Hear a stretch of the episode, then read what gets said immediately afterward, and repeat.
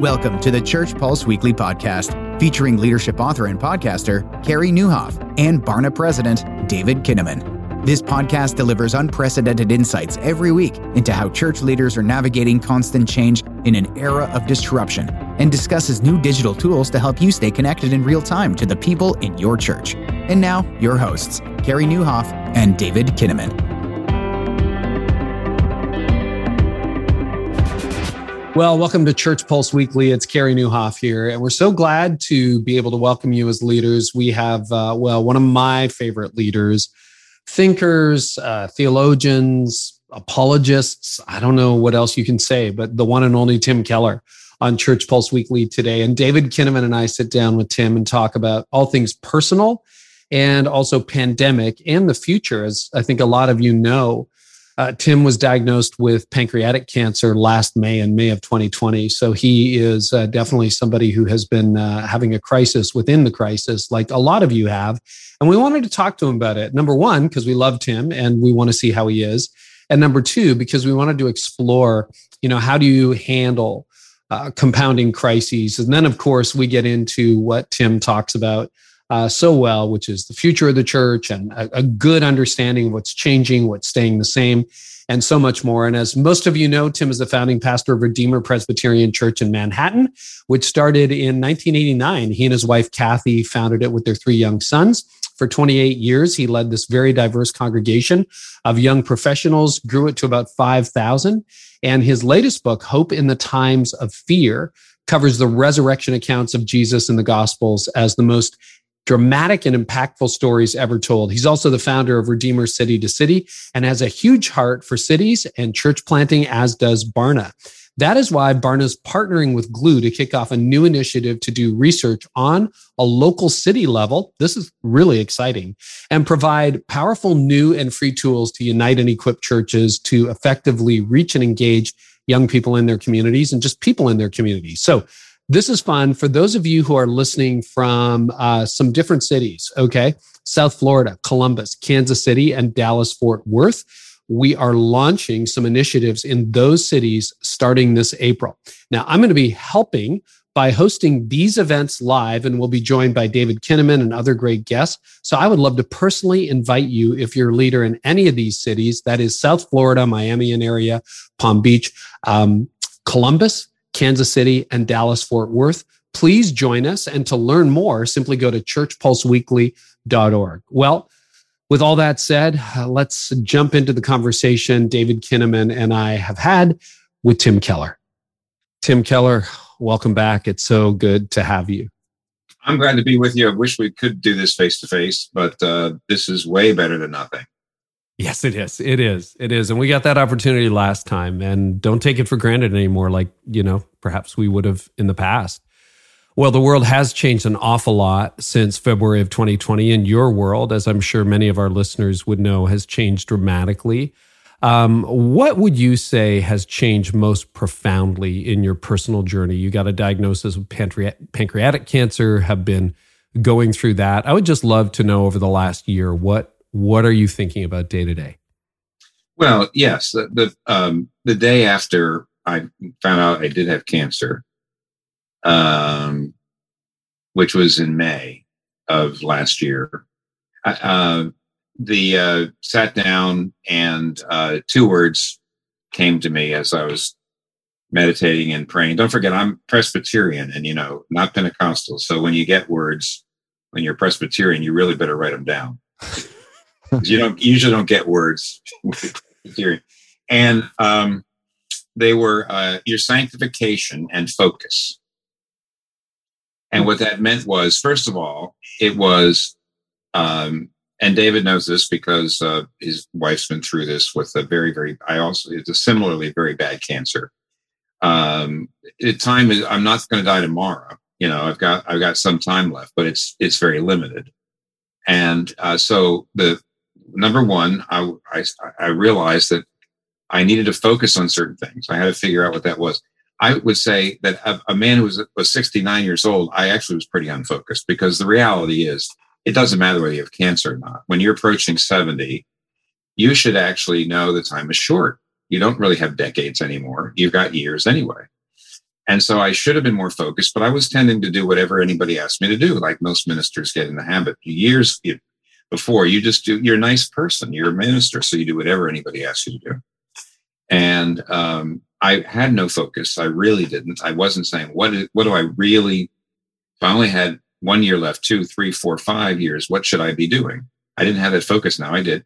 Secondly, the word sanctification was that God was, was saying, if you would die of a heart attack at the age of 73, that wouldn't work because if you've got two years left or three years left, you're really not holy enough for what I have for you. You're not close enough to me. You're, you're not dependent enough on me. Too much of your faith is abstract. And therefore, I'm not going to take you suddenly by a stroke or a heart attack. I'm going to give you a really serious cancer uh, so that you are going to the last part of your year of your life you will be living with the prospect of death all the time in a way that you wouldn't if you were taken suddenly. And therefore why? Why would he do that? Because he says actually you're not holy enough for what i have for you left to do. So and you know it made perfect sense. It was scary. You you you you sit down and you say this isn't right. You know kathy always said, I thought when we turned 70, we'd feel a lot older. And we didn't. And we were ready to go and ready to do all those sorts of So why? Why? This seems unfair. And then as soon as I thought about it, I said, actually, this makes perfect sense. I mean, God probably has a hundred million reasons why he's doing this to me. And I could only discern one or two. But the two even I saw made ridiculous amount of sense. I said, of course. So uh, yeah, that's that's what's changed. I mean, a lot has changed. The focus and just being drawn, just being pushed toward God in a way I wasn't before. Thanks so much for sharing with us, Tim. And you know these uh, these windows into these moments for you. Uh, I've been been trying to be faithful in in uh, in a similar journey with my wife's glioblastoma. Yeah. Of uh, lead, leading as publicly and as openly and unafraid as we can about uh, all that, and it has been, you know, this this uh, revealer of what I try to control where, where real control comes from and, and what doesn't, what we do and don't really have impact on. And uh, it's been a, a thing that's softened my heart for, you know, the, the, the place of the church uh, and how we can really minister to people in their place of deep need and, and, and also really recognizing through the pandemic it was almost like as soon as the pandemic hit it's like wow i've got three years i've been practicing what it looks like to to lead through crisis because my wife's had uh, a terminal brain brain tumor and mm-hmm. uh, so, anyway, it's been uh, too too many lessons to compress into a couple minutes. But I appreciate you sharing that with us. You uh, wrote a very powerful piece. You've written a lot of powerful pieces, but your most recent piece in the Atlantic on death and dying, uh, I thought was very very helpful. You said something interesting. I just want to pick up on, I, and and if I got it slightly wrong, let me know. But you know, God is doing this to me. It's interesting. That sort of pushes at the theodicy. I'd love your uh, take on suffering. Um, I thought what you quoted from was it Charles Taylor was really helpful in the Atlantic. And h- how are you rethinking suffering? The word rethinking is interesting. I mean, rethinking could mean I'm just going back through what I thought before.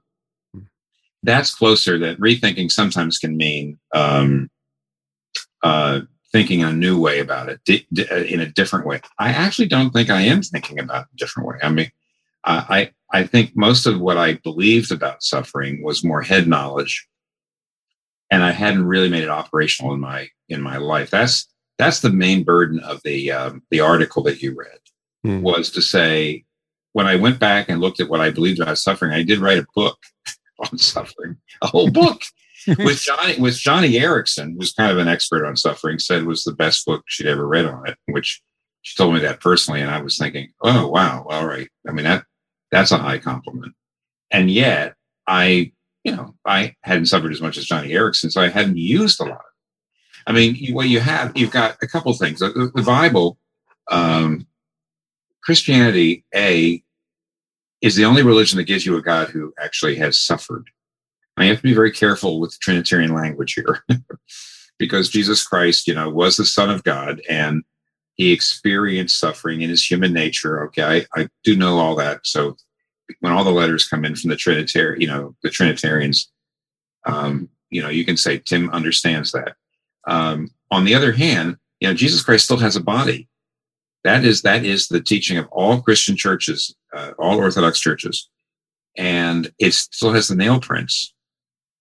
Uh, so when Hebrews said says, "You have a God, you have a Savior who has experienced whatever you're experiencing," because no other religion gives you that. Have you ever lost a child? Have you ever lost a son? You know, outlived a son? Well, God has.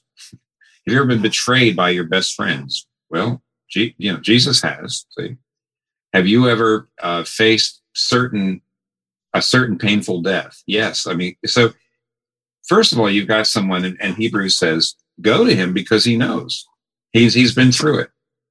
Uh, and then secondly, you also have a God who is going to heal all suffering at the end of time, and then therefore, in the end, uh, and one, one way to one way to put this is is if Jesus Christ really rose from the dead, if he really, really rose from the dead, so that that means that that the, the teaching of the gospel in the Bible is true. So if he really rose from the dead, guess what? Everything's going to be okay. In the end, everything's going to be okay. David is going to be okay. Carey's going to be okay. My my wife is going to be okay. David's wife is going to be okay. It's it, we're going to it's everything's going to be fine. So you put those two things together, you've got a God who actually knows sufferings I can go through now when I'm in the midst of it. And then I can know that eventually just hold on because it's going to be okay. And I, I, the other religions of the world actually don't, they don't offer that sort of thing. Even people that believe in paradise, we're talking about a new heavens and new earth. Christianity is saying when we say everything's going to be okay, that means this world's going to be restored. We're not going to get a consolation for the loss of this world. We're actually going to get the world. So, uh, okay, so you say rethinking. Rethinking meaning I just have to go back and think again through all the stuff I already believe. I didn't change it at all. I, I, I had to appropriate it. I had to make it something that helped me get through the day. And, and, uh, in that sense, yes, I rethought it, but basically I, I don't think right now the word rethink usually means I've changed. I, I haven't, which is weird. You know why? Because it's so it's so it's such a the Christian theology of suffering, the biblical theology of suffering is so potent. It's just sitting there unused by most people. So God has just said, "Nope, go get it, go use it." You mentioned unfocused, which kind of surprised me, to be honest with you. I, I think of you as very focused. Um, any more on that? And then, if you could go back a decade, 15 years, pick a time window, is there any way you would have changed your focus or become more focused, knowing what you know now? I think what it means is that they're the things that you know you ought to be trying to spend most of your time doing. And then there's things everybody else asks you to do. Now, maybe, maybe, listen, maybe you are, will be different. Maybe you'll be different um, than me. I would think most people are like this, though. I mean, I'm an oldest child. Um, and so I'm kind of like, I'm the, I mean, there's a lot of ways in which I'm probably worse than most people at trying to please people and keep them happy. Uh, I'm certainly worse than my wife. My wife is way better at saying, I just can't do that, you know, and knowing the person's going to be unhappy with her. And I, that, that's harder. So it's harder for me. Therefore, that might be why I'm more focused. But basically, when I say unfocused, meaning didn't mean I didn't know what I should be doing. It's just that I never get most of it because I was too busy with people who would say, you know, you can help me so much if you would write this, look at this, come speak here and do this. So I, I honestly think that uh, that's what I meant, that I just mm. wasn't able to be disciplined enough. And here's the, here's a gift about this.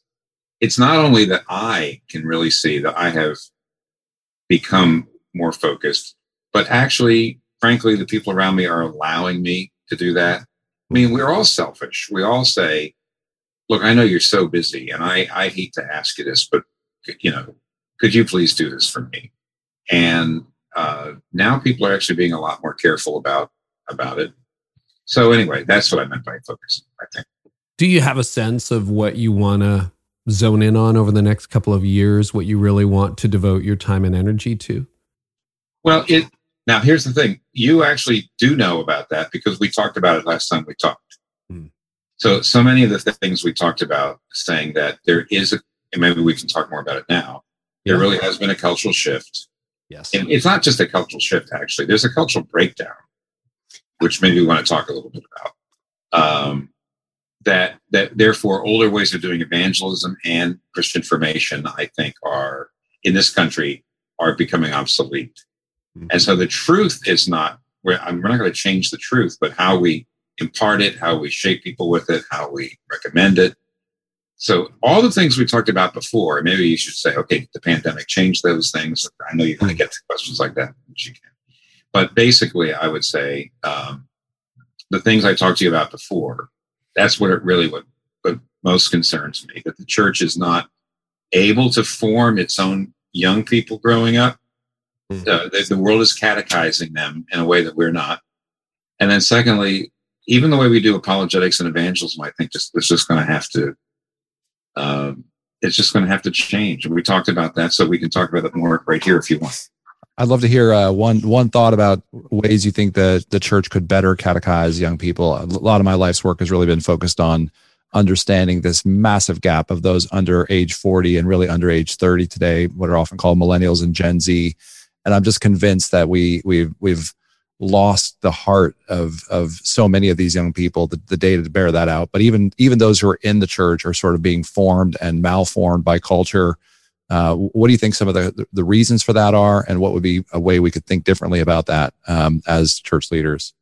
Well, I think I may, I think I may have actually even used this illustration with Carey last time. I can't remember, but um, that's okay because we, we have got a, uh, it's a new time and we have to talk about it again. Um, I think I may have mentioned if you look at the real catechisms, I'm not saying that we have to actually write literal catechisms, though maybe we do but the real catechisms, the older ones, they, you know, it's a question and answer. So if you go back and look at Luther's catechism, Calvin's catechism, Westminster, Heidelberg, all the various ones that were written during the Reformation, you'll notice things like this. You'll notice that they they they ask very they make two or three questions about the Trinity, but then they'll ask you ten questions about justification or the sacraments or the Lord's Supper and things like that. And the reason is because you never catechize, you never really are just only um, teaching people what the Bible says. You're also inoculating them against the, the, the dominant alternative. So if you were not a Protestant Christian in Europe in the 16th century, you'd be Catholic. In other words, the, the alternative to being catechized as a Protestant was you'd be a Catholic. That's the reason why the catechism actually was inoculating you against the counter narrative. Now, Catholics and Protestants have this very same beliefs about the Trinity, the deity of Christ, etc., but they don't have the same beliefs about salvation, how you receive salvation, justification, you know, the Lord's Supper, and things like that. And therefore, the catechisms are actually not just shaped by what the Bible says, but also what the alternative narratives are. I would say today, the alternative narratives, we, we are our uh, the way we train younger people doesn't take on the identity narrative or the freedom narrative or the mm-hmm. science narrative or the you know what I'm talking about. Mm-hmm. Yeah. Um, they, they're very very profound narratives, and and they're getting them they're getting them dozens of times a day in all sorts of ways. Uh, and and unless we to me to, here's what inoculation inoculation is giving people a little bit of the disease but also one that actually uh, stimulates the antibodies. Right? That's that's. I mean, I just got vaccinated, by the way, about uh, COVID, so I'm just reading about that. And so, what you want to do is you want to not just talk about the Trinity, but you want to say, how does the doctrine of the Trinity actually differ from what people say about human life today? I mean, how does it, uh, or what what what the Bible says about the gospel? How's that different than the identity narratives that are out there? That your primary identity is something that you find in yourself, or your primary identity is a racial one. Is that your primary primary identity? And you have to. We're going to have to have to engage those things in the way in which we do doctrinal training, because the kids that they're being engaged. So you actually you, really can't just give them the kind of traditional doctrine that we've been given for 500 years and then hope that they make the connection. You have to say, if you believe this and this is true, then this doesn't work over here. And so that's that. Uh, we, we, I don't. I haven't seen almost any material that actually does that.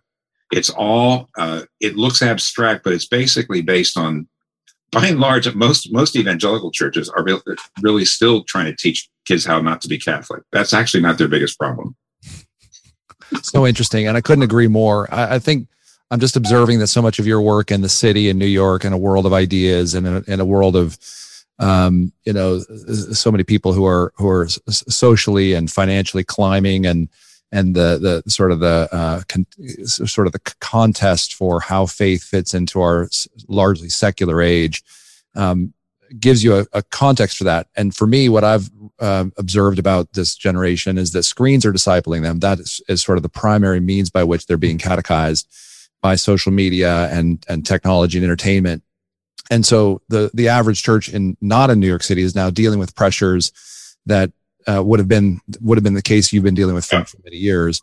And so we really do need a, a, complete reframe of the kinds of, you know, to use Jesus metaphor, the the the, the wineskins of helping to invest in younger generations. So it's a it's a the, the way you describe that is very inspiring to me, and I think it's so important. Yeah, in some ways, you know, we talked about uh, identity. I remember that very clearly from our conversation a year ago. How uh, people are seeing everything now through the lens of identity, whether it's gender identity, sexual identity, uh, et cetera, et cetera, and that the gospel actually addresses that. So, in many ways, our earlier conversation talked about disruptions that were happening, and then COVID hit and everything got accelerated. To what extent, what do you see accelerated? Like, any thoughts on? Because obviously the world has changed, but like, I mean, what what has got your attention now over the last year from a leadership theological perspective that perhaps got accelerated or changed by the pandemic? Well, I, th- I think the things that were happening before are going to continue to happen. I don't think it's completely clear to me yet how the pandemic is disrupting those trajectories. I don't think they're reversing any of them. I, I don't believe the pandemic's reversing them, but some will be accelerated, some will be decelerated, and some will just be thrown off the older track. I mean, I'm just trying to think. So, for example, uh, we did not talk about this, Carey. And uh, okay. one of the problems with even getting into this one is because it's actually unfortunately political. But the reality is that the middle class is sort of going away. And the reason is, and there's a fair amount of good research that I believe in, is that is that basically uh, wage wage how do I say labor is not as valuable as assets. Mm-hmm. So the people who can live off of their investments um, are pulling away from the people who have to go out and earn a living, you know, with wage. Wow. And and so and, that, and that's getting now we know the pandemic we know has made that worse because we de- we definitely know that very wealthy people have become far wealthier during the pandemic. Virtually almost everybody who's really wealthy and has enough money to have you know a portfolio uh, out there, they've just done extraordinarily well. And we do know that that there's a big for a lot of reasons why blue collar labor is a bit, I mean, blue collar labor has been hit so hard. Hmm. There's a lot of jobs that may not come back. And, and so there's just one example of the, of the, the growing economic inequality that is really fueling a lot of the problems uh, politically is not it in any ways getting worse. Uh, on the other hand, we just think about another one is um, well, I guess uh, on identity, okay, here's a change, Carey, here's a change. Um, one secular identity approach, which is non Christian, of course, is I call the therapeutic model, which is you look inside, you find out your deepest desires, and whatever's in there, you decide that's the real me. You don't, you don't, identity is not found in God or in my family or in my duties. It's found in I want to see my deepest desires and I have to realize those desires. And that's my identity. The other, another approach, which we already knew about before, was um, if I am a, a minority, that's my main identity. Which means, in other words, because I'm I'm not white, I'm not male, I'm not straight. Um, there's a there's a virtue in that, and so my primary identity is I am a um, um, I've been a marginalized person. And that's that's another approach which i think is certainly not the christian approach. But here's the other thing is christian nationalism which is a fusion of america okay? Of course the canadians have no problems with this because they're just so sanctified here. But we americans have this well actually you you, don't, you don't have the same problem Um, and the reason for that is the event, evangelicalism in Canada is too small. Very small. It's too small for this to have happened. But down here, where it's bigger, is you now have a, a, a number of people who are saying you're not a real American unless you're a white Protestant Christian. We don't want Muslims here. We don't want all these immigrants here. And you're getting a, Few, it's really a kind of, it's a new, a new identity politics, only it's a right wing identity politics. And it's a fusion of Christianity with being a white American. And so in, so there's that one. There's the therapeutic individualistic one. There's the kind of progressive victim one. And now there's a right wing one. And they're all, um, what we would call in Christianity, they're all identity heresies. I mean, they're all ways of thinking about identity that are really, really uh, very destructive. We think they're destructive to the people who are adopting them as their primary identities. And all of them are absolutely against what the Bible says I, how identity works. And so that's a change. I, I wouldn't even have said that a year ago with you, that right wing kind of identity. Um, and yet there they are. So in a sense, nothing is stopped, but there, some things are going faster, some things are going slower, and some things are kind of taking taking some detours, but they're all kind of all of our political and cultural and economic crises are still heading in that direction. But we don't completely know yet how the pandemic is changing things, but they it is still changing things pretty profoundly, but not not reversing anything.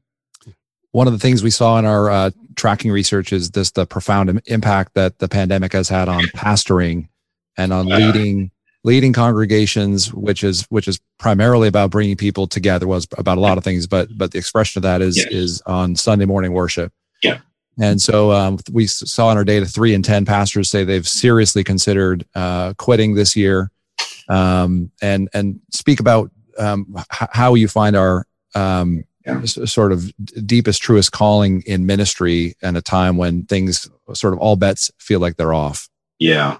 Now, now you're talking to person who actually, because I was retired, I'm retired. You know, I mean, I stepped out of being a leader of a church three years ago. So I'm not actually experiencing this, but I mean, I, I can certainly speak to it because I'm talking to plenty of folks. So I, I do have to say uh, to Kathy, I said, you know, I got pancreatic cancer, but at least I'm not actually a working pastor right now. I mean, I was trying, I've said that some days. Uh, I said, man, I would not want to be out there trying to pull things together. Here's the thing, Dave and Carey. Like, there's not a single pastor recently that anybody has said you're doing a great job. Mm. I was like, it's been because n- nobody is doing a great job because it nobody's there's no wins. I mean, in the very very beginning, when you went online, there did seem to be a little bit. I say, oh my goodness, we have, you know, we have a church of 300, but a thousand people are watching us every every Sunday. Well, after a while, people begin to realize, okay, here's a thousand people that they're watching, but we don't know if that one person is five got five folks in a family at home. And we also don't know if that one person is somebody in Iowa who's just tuning into your church in New York because they used to go.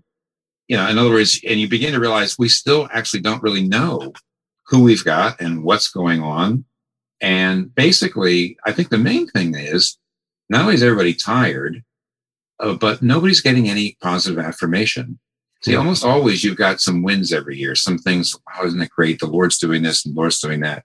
And like, oh no, almost nobody's getting any pats on the back. Nobody's saying this is great.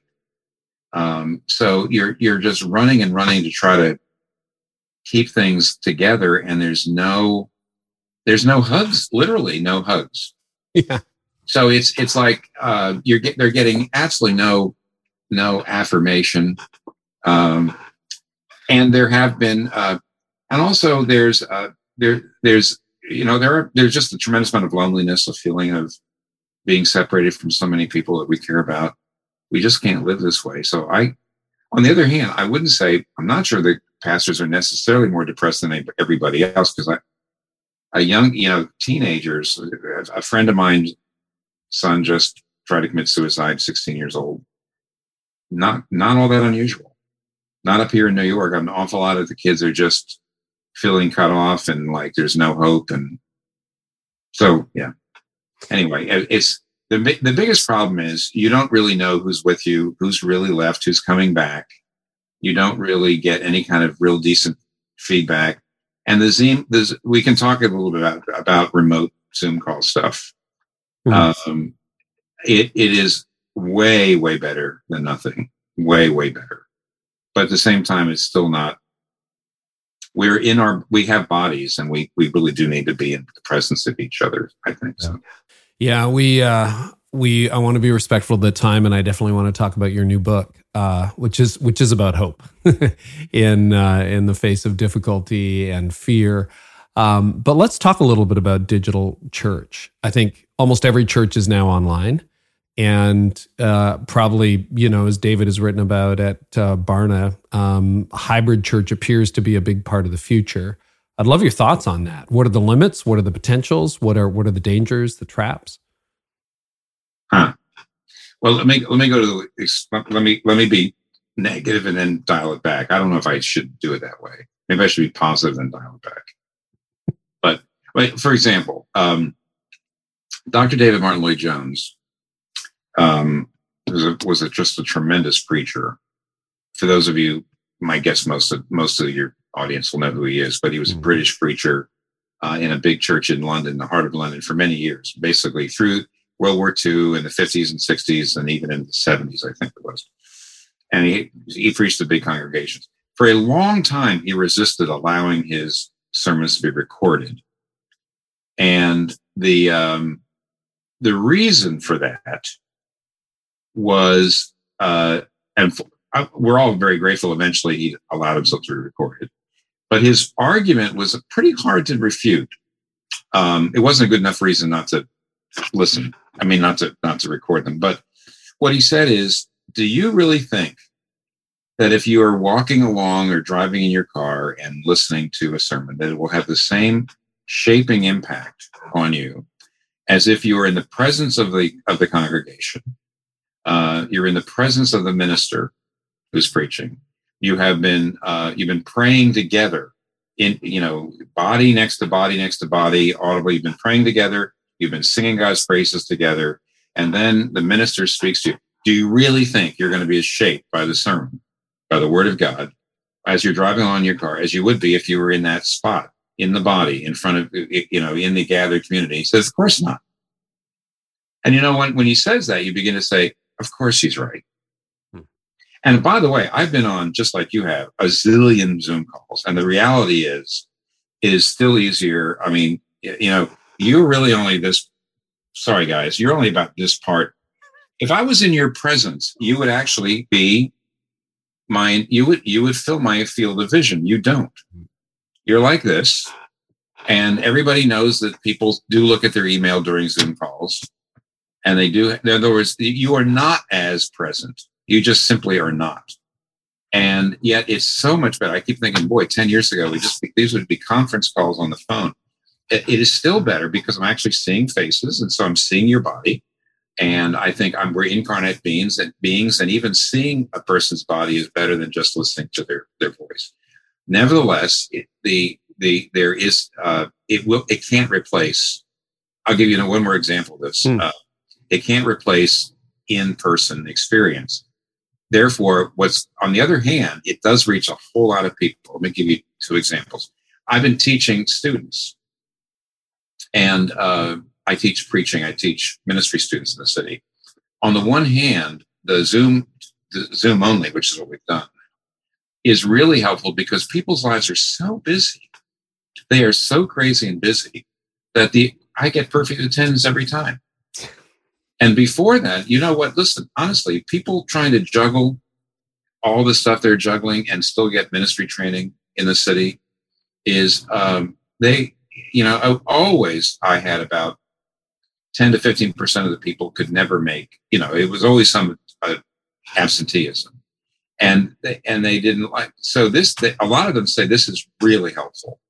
Mm-hmm. And yet at the same time, they also realize that though they're, they're, they're staying with me, they're not getting to know each other.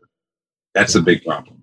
They're not getting to know each other, which is a very big part of um, being part of a, if you're in a class of 15, uh, other people who are learning preaching and you live in the same in New York City, at least four or five of those people are going to become real good friends and they're really going to be a big help to you.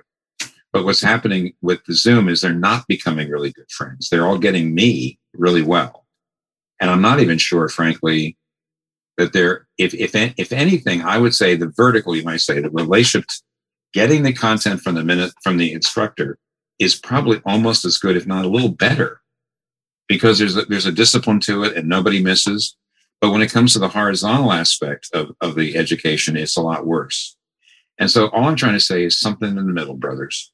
Mm. Uh, I, I think I think we can probably draw a lot more people in evangelistically if we're really smart on how we use uh, digital church. I do not think we should just go back to the way it was. I think there's a ton of people out there who are more online than they used to be, and they're more afraid of commitment than they used to be.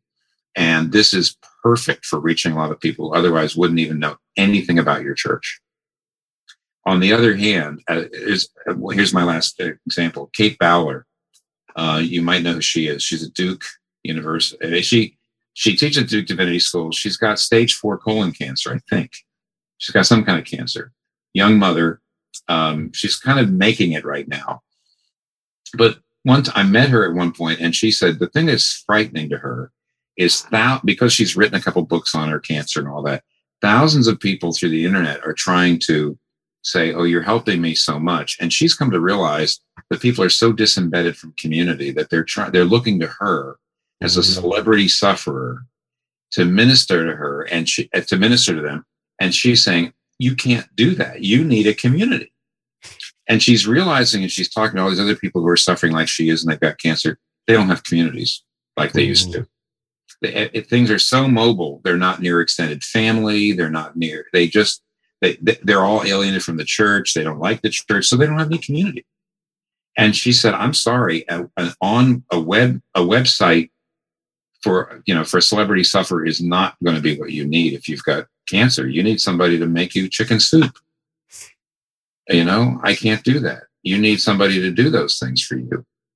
And and so that's what makes makes me say, I think we're going to be somewhere smack in the middle that when it's all over, we're going to say there's a lot of things we can do digitally that are actually going to involve more people.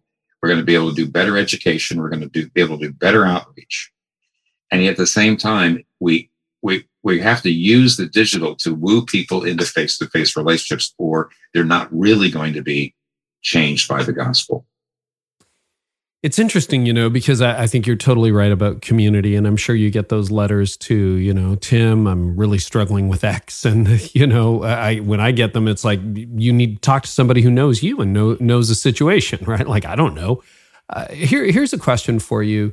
One of the critiques of large church, and you pastored a very large church, you're there with hundreds or a thousand other adults. That's not really community either. Arguably, you're in a moment, you're in an experience one of the trends that's emerging is what we might call micro churches or distributed gatherings, where perhaps we're not in a building owned by the church, but I could be gathering in my home with 10 other Christians and perhaps a neighbor who's experiencing Jesus for the first time. So it's like an iteration of small group. Um, any any thoughts on that? And then perhaps you're you're watching digitally, but you're gathered in person. This is like post vaccine, all that stuff. Well, it's a little, yes, it's a little too impermanent is the big problem. Mm. One, one, one of the things I know that here's where you, you don't want, you want to say to Christians, are you really being shaped by what the Bible says or by your culture? The culture is anti-institutional in the extreme. And, and what is an institution? It's something that actually, um, keeps going when the people are gone because the institution has its own, its own uh, its own being. And one of the big problems we've uh, over the years, every I'll tell you, I've been here 32 years. We still haven't had a really great house church movement in New York City, hmm. and the reason is what what is the impermanence. People get very excited, but if you is a it's a mobile world now, and and something that really is just changing your life. Oh my goodness! And suddenly, half the people move away over a six month period and it falls apart. And there's no there's no bigger community that you can go to to form another one or to be part of, and then you feel always left out. So rather than micro church, I still think though every, every city needs an ecosystem in which you have all size churches. And I would just speak a church of five or 6,000 can do things that no other church can do. And they do them for the whole city. You can, they can start counseling centers. They can start church planning centers. They can start things that everybody in the city gets to use. On the other hand, as a minister, Carey, you're absolutely right that there's a huge number of people that hide in a big church. They say that's my church, but they're really not being formed by it. They're just too, they, they, they're really around the edges of it. So in general, I would certainly say that in general, in general, a city would be far better served and, and the individuals in the church would be far better served by 10 churches of 500 rather than one church of 5,000. The neighborhoods would be reached better. The people in them would be deployed better and pastored better in general. And yet, if you think I'm saying that there sh- that no, the city should never have churches of 5,000, actually every church, every city needs big churches. So there we go. I'd love to draft back and talk just a little about uh, the journey of suffering that I've been on hmm. uh, this last four years with my wife's uh, disease and then her uh, passing in October. And I, I, mentioned to you before we started recording that I've been really benefiting from the book you and Kathy, your wife, wrote, um, uh, the Songs of Jesus, a da- daily meditation in the Psalms. And uh, for, for me, at least, um, the Psalms have been one of the few, few places in Scripture I can go routinely because it does express this full range of a God I can believe in, who can sort of be a recipient of all my anger and frustration and loss and questions and also my deepest uh, place of trust and hope. And um, I just love to know what your what your rhythms have been like since your diagnosis. Uh, you, you alluded a little bit to this uh, in the Atlantic article, but love to hear you tell our listeners a little bit how how you're finding peace and solace, and to, to what extent you are uh, in Scripture and in your faith during this time. Well, um, Kat, Kat, first of all, Kathy and I, I'll just tell you exactly what we do when it comes to just the the nuts and bolts. Kathy reads three chapters we, we do the M'Cheyne reading calendar, which is a way to get through the Bible in a year. I read four chapters a day, which gets you to the Old Testament once, the New Testament twice in a year. Kathy reads three chapters a day. Um, that's all she can take in. She said, but we, but we do the three chapters she reads, I'm reading too. So it's a way of saying what's God saying to us today. Um, secondly, I still do the Psalms every month. Uh, you might that is to say, I use the Book of Common Prayer. Uh, so I read, pray uh, Psalms morning and evening, and you get through all 150 every month. And uh, David, I mean, if you the advantage of doing that is you you run the gamut of it, and um, there, every day there's something that just speaks right to you because the Psalms go through every possible, uh, you might say, emotional condition you can be in any situation right. that, that, human beings can have. And so we're up and down a lot as you know you you can just, you get some good news or you know your wife or i you know in my case it's me really feeling good and we go do something. And as you know uh, ordinary things if you do them well and you're feeling good that day can be more precious than they used to be. You took them for granted. And so those days, the Psalms, you just hit a Psalm that's a, filled with Thanksgiving, and other days you hit a Psalm that, I mean, you're always hitting Psalms that are exactly what you were feeling. Yeah, right. And it's just so, I don't know what to say. It's so empowering. I hate to use that word. I, I, shouldn't have used that word. It's just so overused. Um, it's it, but it is empowering to see it reflected in the Word of God, and then very often more eloquently.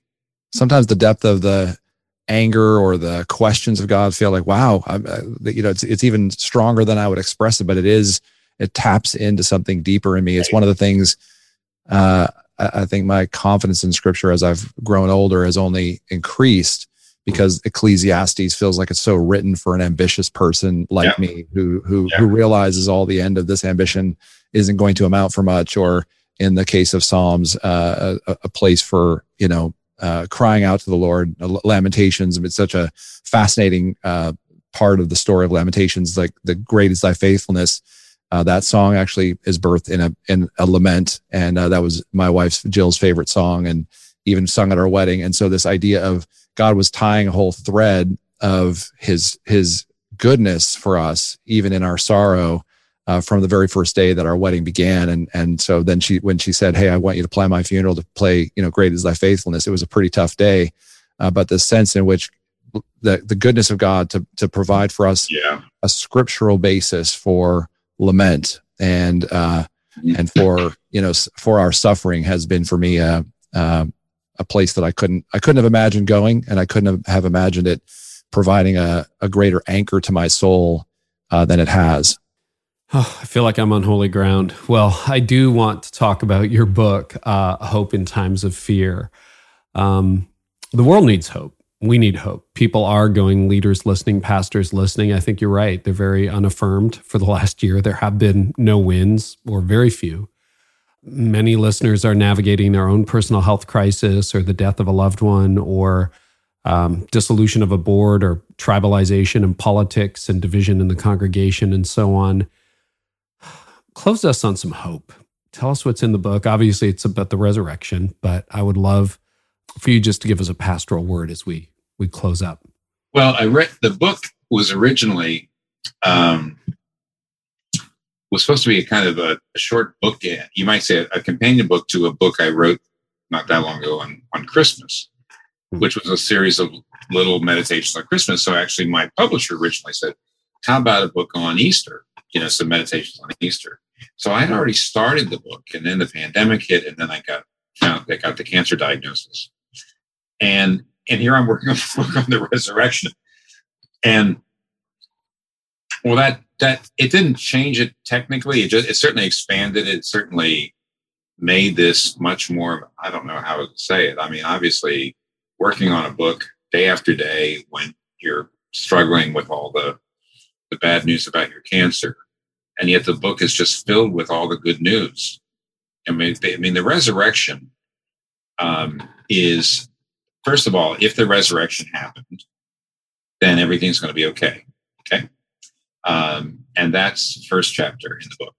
So I went back and redid the Tom Wright, the N.T. Wright, uh, so much of his scholarship, not just his big, thick book, which is The Resurrection of the Son of God, which is the best book written on the resurrection in the last hundred years. But he's actually done other work since then. And so I put all that together, plus a few other, my, some of my own thoughts, but not mainly his thoughts in chapter one. Because if, if the resurrection happened and whatever else, it's going to be okay. The other thing, though, is we don't know what to do with the resurrection practically. You know, I have a I have a systematic theology of Charles Hodge, who was a Princeton theologian. You know, uh, in his systematic theology, 128 pages on the cross, on the on the death of Christ, four on the resurrection. Because we we tend to think, well, the resurrection it happened and that proves he's the Son of God.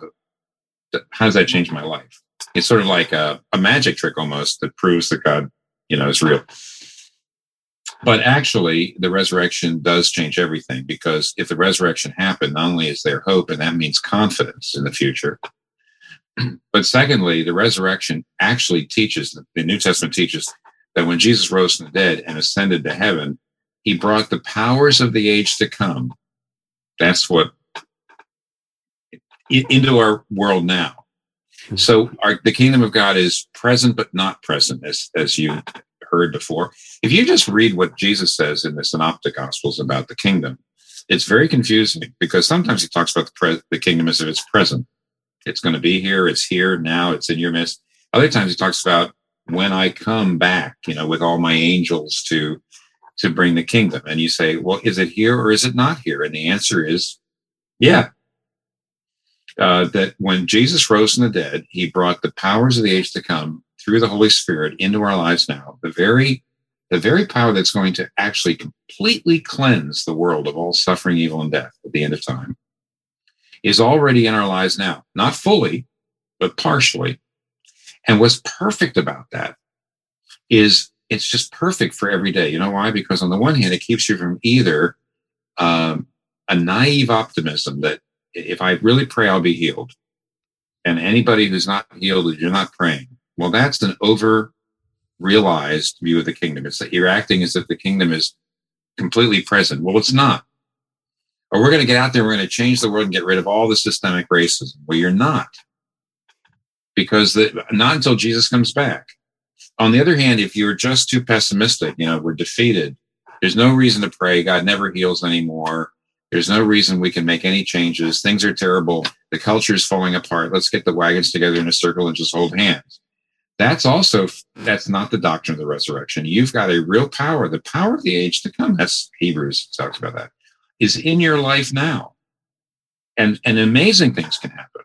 So it's pastorally, it's perfect, and it's because it keeps me from being either cynical or naive. And whenever I tend to cynicism, the, the doctrine of the resurrection pulls me back.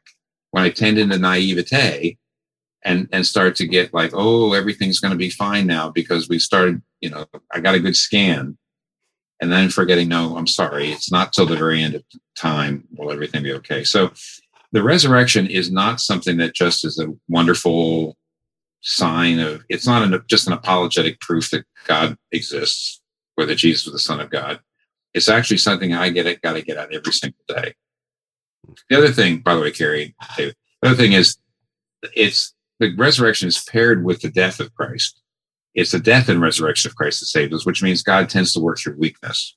Mm-hmm. So that when you know you're going to experience a lot of weakness, then you have to say, but God brings resurrection. Elisabeth Elliot was a good te- a teacher of ours at Gordon Conwell. She used to say, everything in the Christian life is is a resurrection after a death. So she says, for example, if somebody wrongs you, you, you might decide, I'm just going to go pay them back. I'm just going to tell them how awful they are. Or I could forgive them in my heart and then go and, and urge them to see what they've done wrong. She says that that's like a death because you want to just slice their eyes out, but you don't. You, I'm going to forgive. And so it's like a death. But if you don't go through that death, probably if you just go and scratch their eyes out, that person will not listen to you.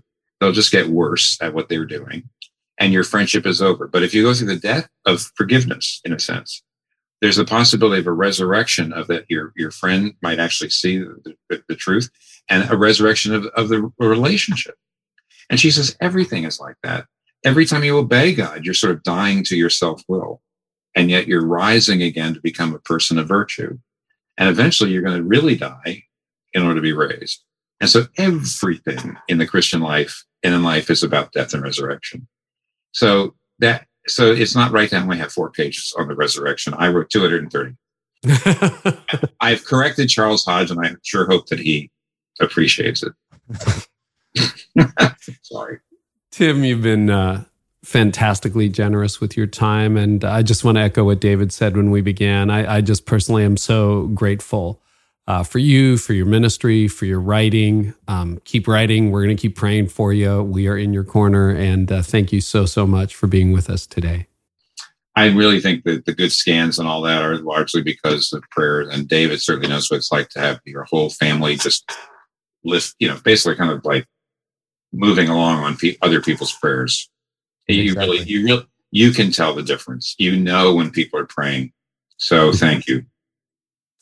And I'll tell you, that was very, very profoundly moving. And I'm so grateful, like so many of you are, for Tim and his contribution. We're praying for many, many more years. And, you know, it was good to hear Tim say that our prayers really do matter and he feels them. He and Kathy feel them. So, um, man, thanks so much for listening, guys. We really, really appreciate you. We're with you. This continues to morph. And that's why we started this podcast, right? Just over a year ago, is we wanted to bring you uh, the very best that we could in terms of how to lead in the midst of a crisis and really what has become an ongoing unstable situation. And to help you with that, we are going on the ground in South Florida, Columbus, Kansas City, and Dallas Fort Worth.